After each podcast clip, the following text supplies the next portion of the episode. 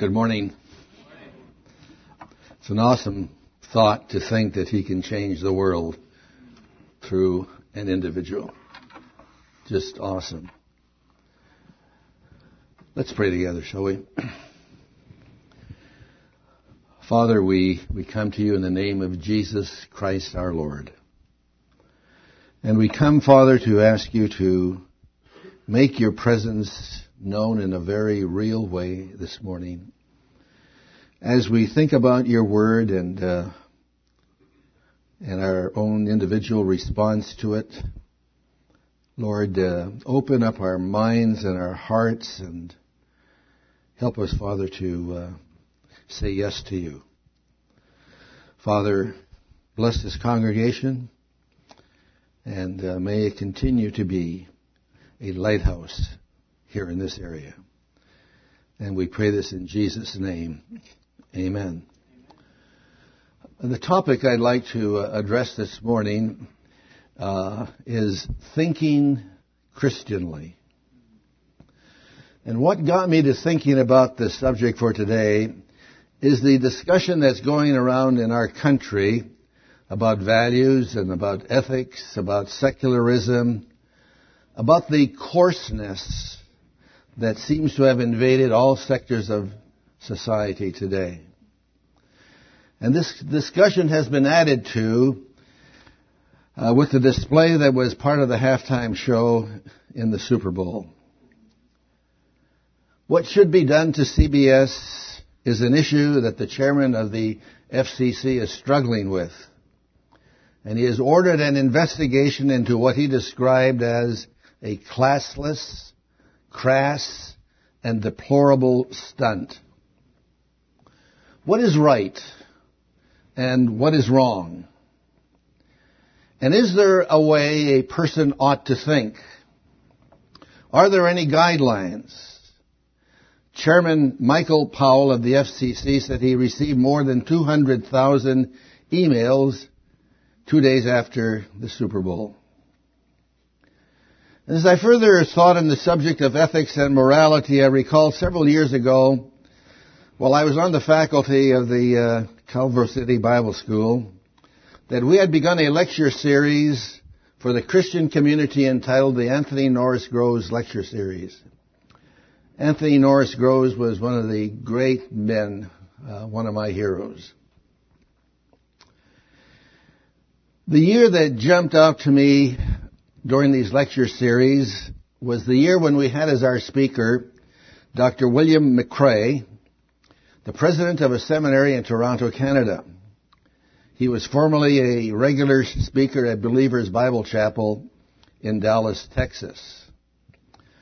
Mr. McRae introduced his subject by presenting four large areas of need in the church.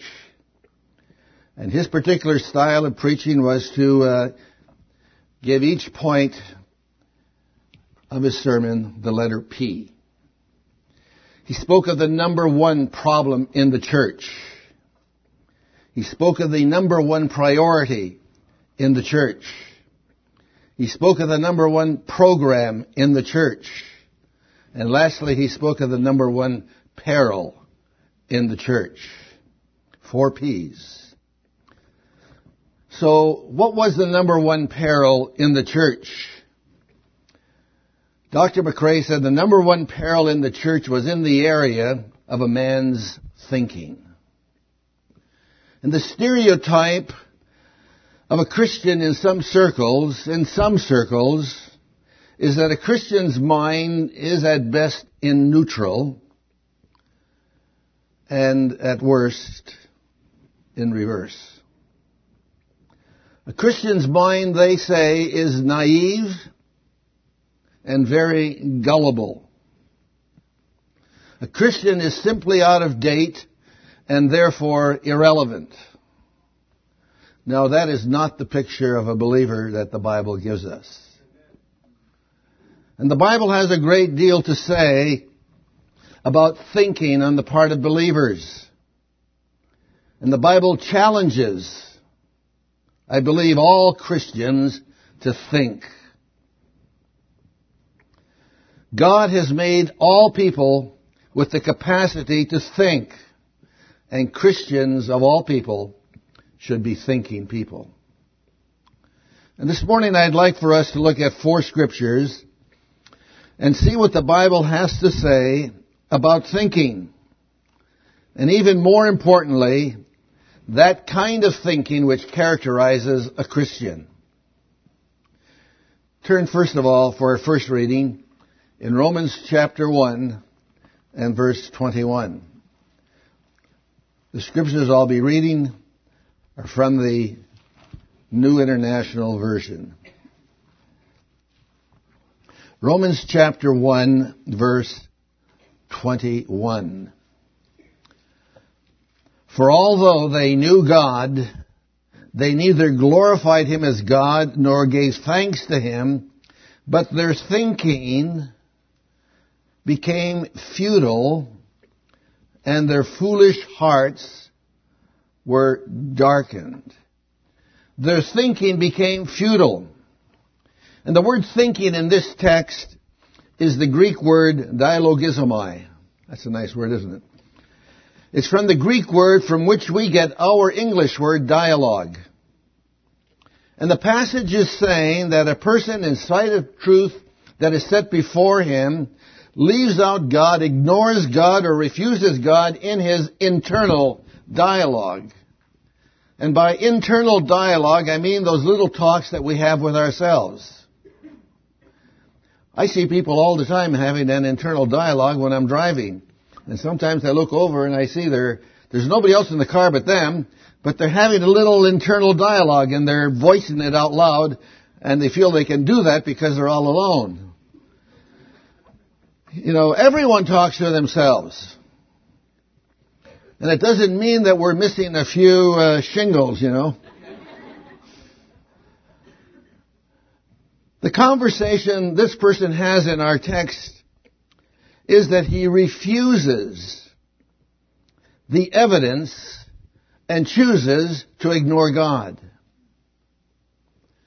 You know, this person may say something like this as he thinks within himself, Say, yeah, I know there's a lot of evidence about God, but, but people will think I'm crazy if I think the way they assume I'm thinking and I begin to act as if there was really a God. They'll think I'm nuts. This person goes on to say that the person who engages in this kind of thinking arrives only at a dead end, futility, and has its foolish heart darkened. The text calls this kind of thinking foolish because it is the fool who says in his heart, no God. The mind of a person is never a religious vacuum. If there's an absence of the truth, that means that there will be a presence of the false. Because we do not have a vacuum up here. The text describes this as foolish darkness. Only a fool would ignore the evidence for God. And the result is declension it's a downhill slide morally. And after that, futility or vanity or emptiness, and then lastly, darkness. Last Sunday afternoon, around 3 o'clock, a group of us uh, went to the uh, Rossmore Care Center uh, to sing to the uh, patients there. And after we had sung and uh, several songs, we took a break. And the idea was that we would then go and introduce ourselves to the patients. And I recall I went to a husband and wife, and uh, my first question to them was, uh, were they believers in Jesus Christ? And the uh, the woman said yes, and the man said no. And so I said to him, well, what do you believe in? He said, I believe in rationalism. I said, well, that's interesting. I said, you, I suppose you believe that you're going to get to heaven through your rationalization. He said, I mean reason. Reason. His foolish mind had been darkened. And I told him, I said, I'm so glad that there are a number of reasonable people who have read the Bible, who have considered the truth of the scriptures, and have found that it was that which satisfied their soul. And he gave me a rather wry smile and ended the conversation. Does the passage that we read in Romans chapter 1 verse 21 teach us how to think Christianly? I think it does. First, it tells us that we should not refuse the evidence. Don't refuse the evidence. And our whole universe is calling out about God. It's telling us about God. It tells us about His existence. It tells us about His wisdom. It tells us that only a, a God, a God could put it together the way He put it together. It tells us to act upon the fact that we know there is a God. And I hope you noticed the reading carefully when we read it before. And if you didn't, I want to read it again. Verse 21. For although they knew God, did you get that? Although they knew God, they neither glorified Him as God nor gave thanks to Him. I don't believe there are any true atheists. They know there is a God. One cannot remain neutral about God. And knowing about God calls for a response. And the one who is thinking Christianly does respond to God. People knew about God, but they refused to do two things. First of all, they refused to glorify God. This means that they refused to worship God. This means that they refused to speak well of God. It means that they refuse to acknowledge the priority of God in all of life. And the second thing is they failed to give thanks. This means that they refuse to say, thank you, O God, for all of your good gifts. They refuse to say thank you, O God, for life and health and food and, and your care and all of those wonderful extras that you throw in. This means they refuse to say thank you. Just thank you. Thinking Christianly means I will glorify God and that I will say thank you. Why do we have the Lord's Supper every Sunday? We do it to remember our Lord and to glorify Him and to say thank you. That's why.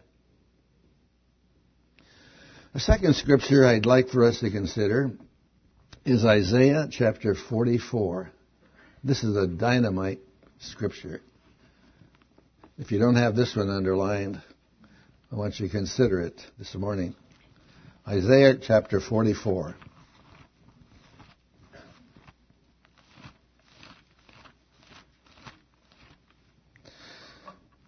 44, and just for sake of time, I just want to read two verses. The entire passage that I would, would normally read would be verses 14 through 20. But let's just read verses 19 and 20.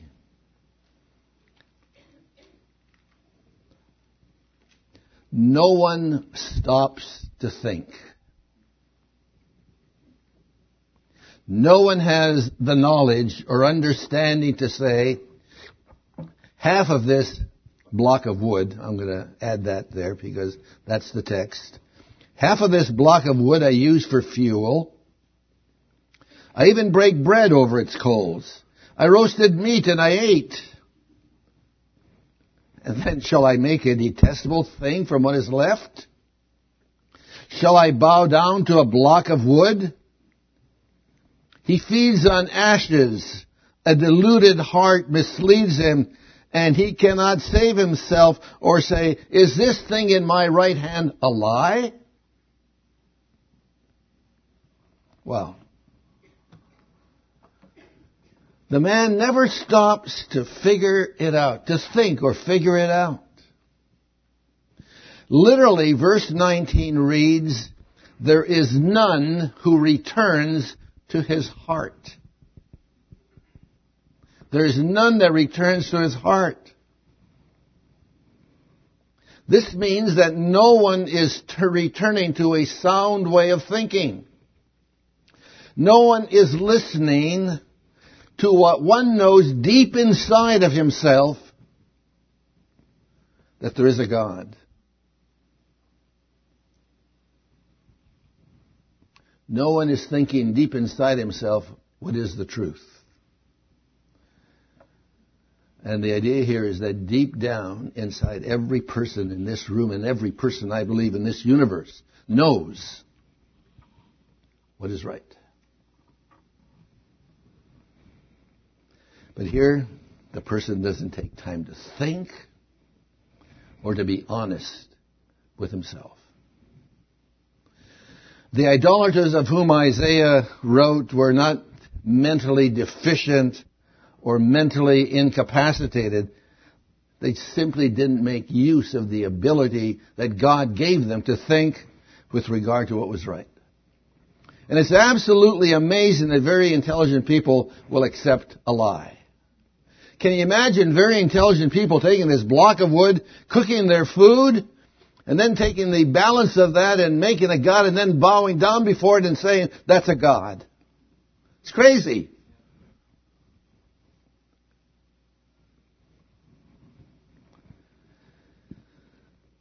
People somehow fail to ask the critical, the most important questions that to some may seem obvious. There was a man who lived some time ago now. Uh, his name is Edward R. Murrow. He was a newscaster. Maybe some of you still remember him. He said, the obscure we see eventually. The completely obvious takes a little longer. And I think that's somewhat true. Return to your heart for a moment and ask yourself some questions. Here's a question I like to pose. Doesn't it seem that there is something wrong with the sexual revolution? Doesn't it seem there's something wrong going on there? Has it liberated people from their hang-ups? Is what they call hang-ups. Have people truly been set free from centuries of depressed and repressed sexual feelings? And we all know the answer, and the answer is no. People have not been set free. They actually are worse off. Well, thankfully, thankfully, some people are listening to their hearts, and a former pusher of sexual revolution, George Leonard, has written a book entitled The End of Sex. And uh, I want you to listen to what he says in one sentence. The sexual revolution has failed to enhance the value of sex. Instead, it has cheapened the value of love. Another question. Doesn't it seem that there is something terribly wrong, something terribly amiss with what is called the alternative lifestyle? And the term alternative lifestyle is the usual code name for homosexuality. Has alternative lifestyles brought happiness to society? Has it brought fulfillment? Has it brought peace? Has it brought joy? I don't think so. I don't think so. Another question. Doesn't it seem that there is something morally wrong when it is okay to terminate a life even during the last month of pregnancy? Is society better off because of this practice? Are we better human beings that demonstrate our compassion, our great compassion by this practice?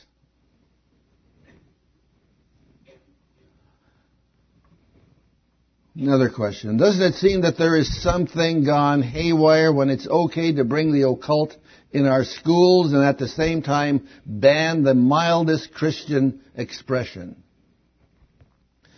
A number of years ago, a few Christians took to the streets in Culver City, where we lived, protesting the regular teaching of the occult in high school. This group made the front page of the Los Angeles Times. And it made my heart feel good to see Kathleen on that front page of the Los Angeles Times uh, with her banner protesting the occult teaching at Culver City High School, where some of our kids were at the time. When you return to your heart, what does it say? And these kinds of questions, and there are a lot of questions, and I hope you question. Question the thinking of our society. And this is a good time to do it because I think there's a huge culture war that is going on right now. We need to ask questions. No one stops to think. No one. To think Christianly means I will stop and think about what is going on in my world and I will ask myself questions. Because I have not been left without the means to make a moral judgment, I will ask myself, can I? That is what is before me stand the test of the standard of the Word of God. And that, that's what I need to do. Is test it according to the standard of the Word of God. A third scripture. 1 Corinthians chapter 14 and verse 20.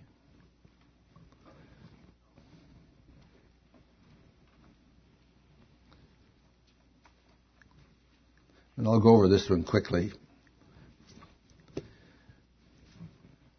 It says there, brothers, and I'll add sisters, stop thinking like children. In regard to evil, be infants.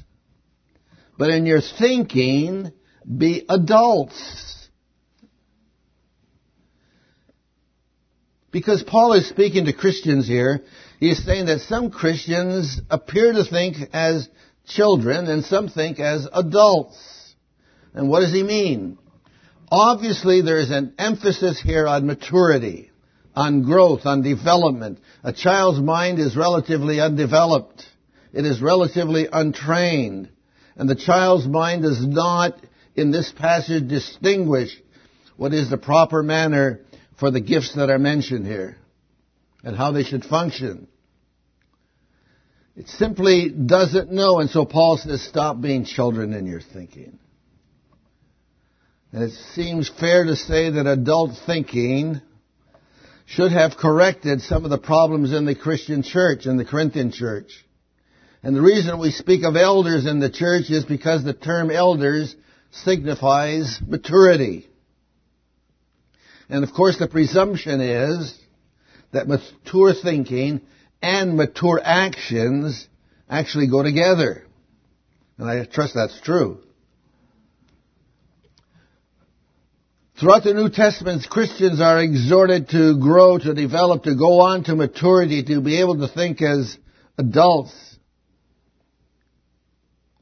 To think Christianly as a mature Christian is to be able to resist to think through, to think biblically with respect to, to bad teaching, uh, trickiness and craftiness and deceit, etc.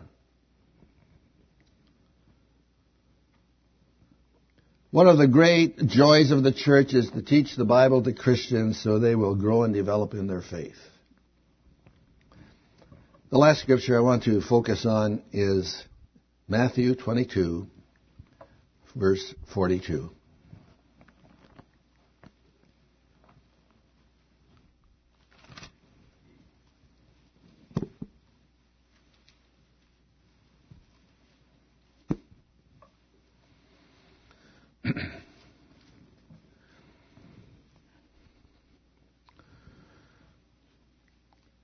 And it says there, what do you think about the Christ? What do you think about Christ?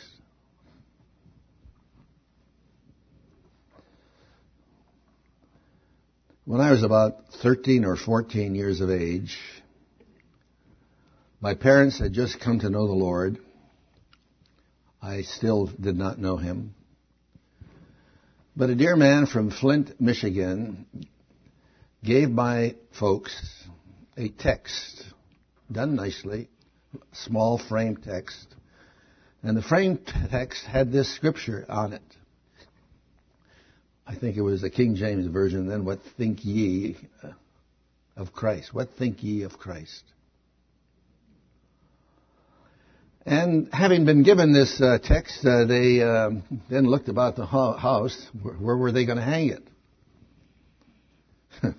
and they hung it in my bedroom. There was a little message there, wasn't there? Uh, I confess I hadn't done a whole lot of thinking about Christ. Thinking about Christ is to be engaged in on Sunday morning for an hour, right? So there the text hung. Sometimes I saw it. Most often I ignored it and pretended it wasn't even there. Sometimes I became angry at the text and re- I resented my parents for having placed such a text in my room. Why didn't they put it in their room? You know. Why did I need this reminder in my room? I went to church, to the church in which I was baptized. I went to the same church in which I had my first communion and in which I was confirmed. I would go to church every Sunday. I hardly ever missed. Wasn't I a good boy? Uh, at some point, I discovered that I wasn't really thinking about church, even though I went to church quite often. Sometimes I was thinking about the church building and the pew in which I sat with my friends and the great conversation we would have uh, during the service. I was thinking about the priest who seemed to be a nice guy. I thought about the catechism sometimes, not often, which I had memorized both the questions and the answers. So if someone asked me, what was number 76? I could give them the question and the answer. I thought about the baseball game we kids would play after lunch. But what did I think of Christ? What do you think of Christ? What do you think of Christ? Who is he? Why was he born in this world?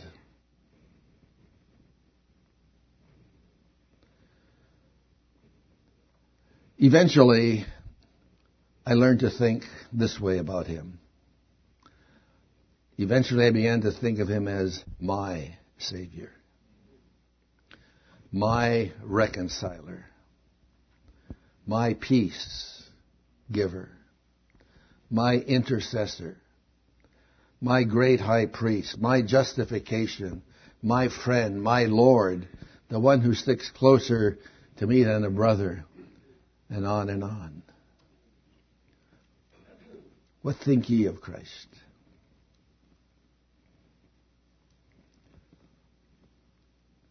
thinking. Some people have stopped thinking, it seems. But I'd like you to think this morning of Christ. Will you acknowledge this morning that Christ is the one who died on the cross for you? Will you acknowledge that?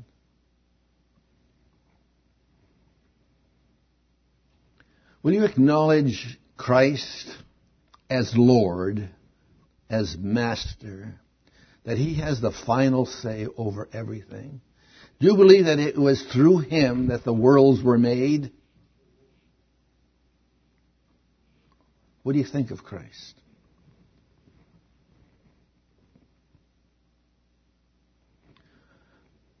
Will you acknowledge Christ as the only Son who is at the Father's side? Will you acknowledge Him as God? What do you think of Christ?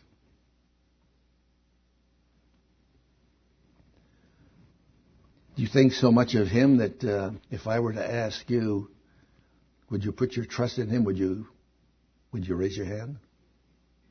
If I were to ask you that? What do you think? It always comes down to this kind of issue. What I think of Christ will matter forever.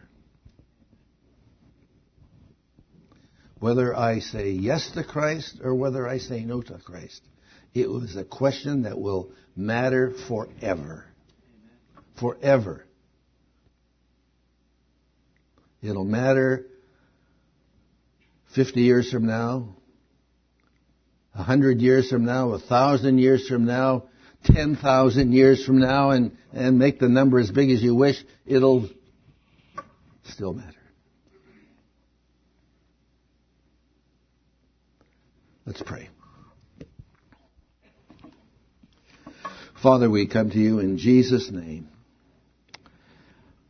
And we thank you that you came into this world and demonstrated who you were.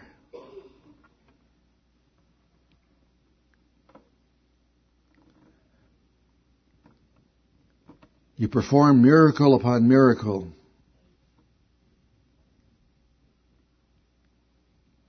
who you were. And you asked people, which of you convinceth me of sin? And none could say that he had sinned. And Father, we thank you that this one who knew no sin became sin for us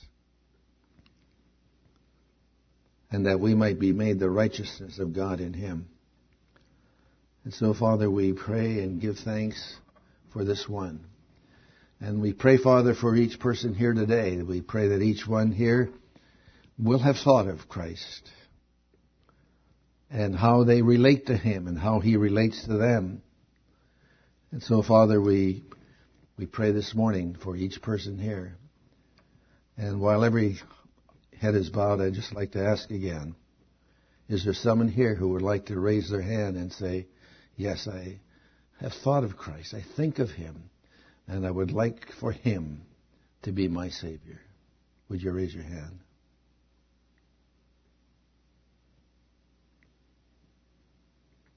And if not now, perhaps later today. So, Lord, we again commit ourselves to you freshly and say thank you for thinking of us we pray this in Jesus' name. Amen.